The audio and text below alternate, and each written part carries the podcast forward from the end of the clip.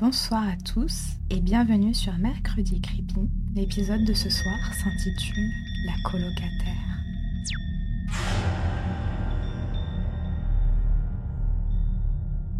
Je n'ose plus sortir de ma chambre la nuit à cause de ma dernière expérience de colocation, datant de l'époque où j'étais encore étudiant. C'était une colocation trouvée à la va-vite, à l'approche de la rentrée universitaire. Je risquais de me retrouver à dormir chez des inconnus ou dans la rue. L'annonce m'avait paru sérieuse, et la rencontre avec mes futurs colocataires s'était plutôt bien passée.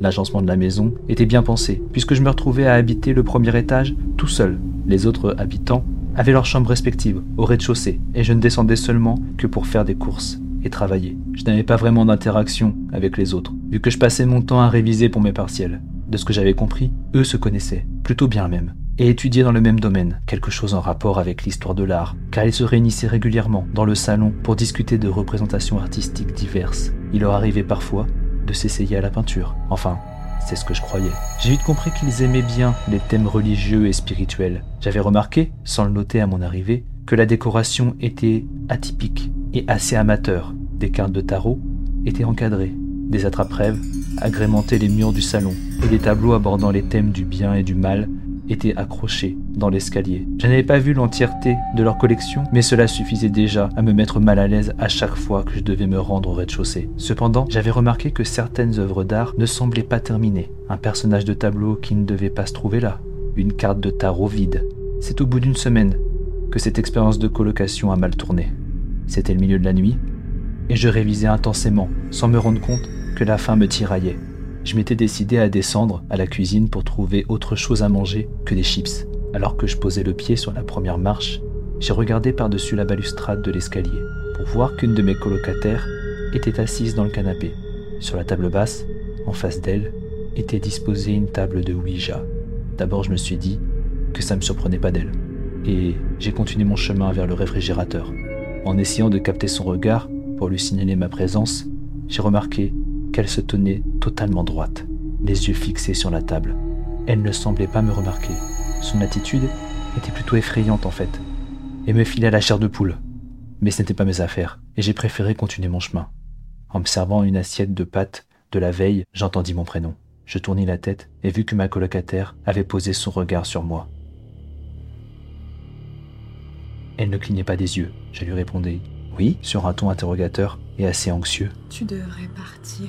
J'imagine, oui. J'allais dormir de toute façon. Tu devrais faire pareil. Il est tard. Une fois dans ma chambre, porte fermée, je me rendis compte que mon dos était trempé de sueur. Une fois ma douche prise, je parvins à m'endormir, non sans mal. Je pensais avoir tourné la page de cette conversation bizarre, mais c'était sans compter sur ma colocataire qui était encore assise devant la table de Ouija, dans la même position que la veille, au petit matin. Les autres habitants de la maison étaient debout en face d'elle, en train de chuchoter. Je me penchai discrètement et arriva à saisir des bribes de leur conversation. Je t'avais dit que ce projet était de trop pour elle. On aurait dû se répartir les tâches plus équitablement. La dernière réunion ne l'a pas épargnée. On trouvera l'inspiration autrement. Une fois rejoints, je leur demanda ce qu'ils faisaient, et leur expression changea rapidement. Chacun me regarda comme si je me moquais d'eux. Elle a pleuré toute la nuit et n'a pas quitté le canapé. Impossible de dormir. C'est bizarre. Elle m'a parlé avant que je me couche. C'est vrai qu'elle semblait fatiguée, mais rien d'inquiétant. Je ne l'ai pas entendu pleurer, moi. On était en train de réfléchir si oui ou non on devait appeler quelqu'un, quand soudain, elle sembla me remarquer.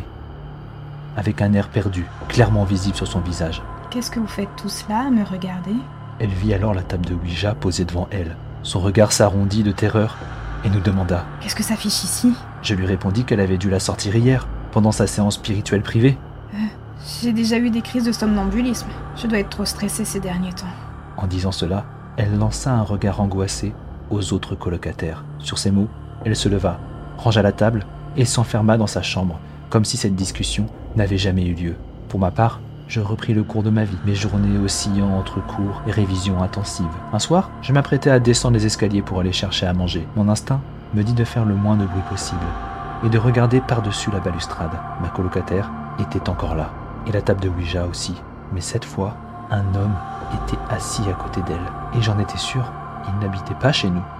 C'était faible, mais j'entendis qu'elle pleurait doucement. Les mains de l'homme étaient posées sur celles de ma colocataire et semblaient diriger le palais du Ouija sur des lettres. J'essayais de lire ce qu'ils écrivaient. Chaque mouvement de palais me glaçait un peu plus le sang, tandis que les lettres formaient peu à peu mon prénom.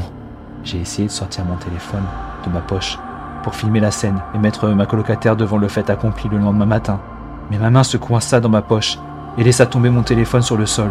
Au bruit sourd du choc, les deux individus levèrent la tête vers moi. Ma colocataire avait le regard livide et je n'arrivais pas à distinguer le visage de l'homme. Il semblait lui dire quelque chose, car elle se leva d'un bond, à une vitesse effarante, comme si son corps ne pesait rien, et elle se dirigea vers moi. Mon téléphone récupéré, je courus m'enfermer dans ma chambre et verrouilla la porte. À peine eus-je le temps de la fermer que ma colocataire frappa de toutes ses forces sur le bois. Je m'écartai le plus possible et me prostrai dans un coin de la pièce, avec la porte dans mon champ de vision. Le vacarme réveilla les autres occupants de la maison, et je les entendis monter l'escalier. Puis, plus aucun bruit. Je n'osais pas bouger, jusqu'au petit matin. C'est seulement quand je fus sûr que la lumière du jour éclairait la maison que je me décida à sortir. Personne derrière la porte. Et après inspection, personne dans la maison. La table de Ouija avait disparu, et mes colocataires aussi. Le soir même, j'avais déjà empaqueté mes affaires et trouvé un hôtel où dormir. Je n'ai plus jamais eu de nouvelles de ces personnes.